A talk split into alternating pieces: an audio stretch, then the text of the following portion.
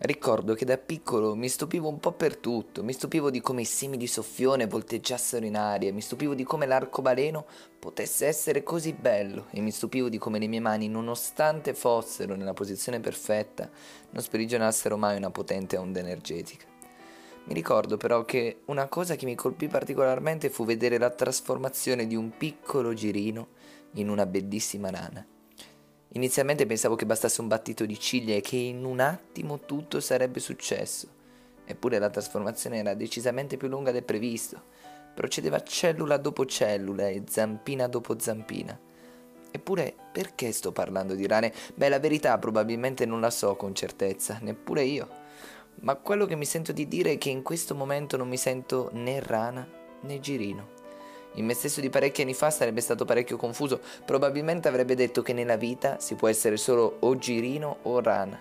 In fondo per lui non c'erano vie di mezzo, bastava solo un battito di ciglia. Eppure, ora che sono cresciuto, so che qualcosa in mezzo alla rana e al girino c'è, esiste, e lo chiameremo girin rana. Il girin rana in questo momento è il mio spirito guida. Dovete sapere però che esistono due tipi di girin rana. Ci sono quelli che durante il momento di transizione si sentono dei veri e propri dei scesi in terra. Per la prima volta riescono a saltare, per la prima volta riescono a uscire dall'acqua e inebriandosi di questa ventata di novità ardono di grinta e voglia di fare. Poi però ci sono quelli che percepiscono la transizione come un limbo, una fredda gabbia dorata.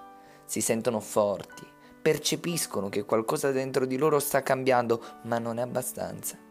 In fondo i piccoli saltini di un giro in rana sono poca cosa rispetto ai grandi balzi di un ranocchio. E loro lo sanno.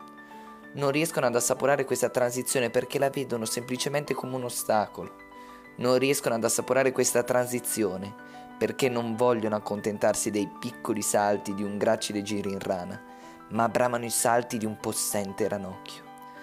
Io probabilmente credo di rientrare in questa seconda categoria, percepisco una voglia di saltare incontrollabile, eppure le mie ancora deboli gambe non mi permettono di respirare l'aria che si trova alla cima di questa bizzarra palude ranocchiosa.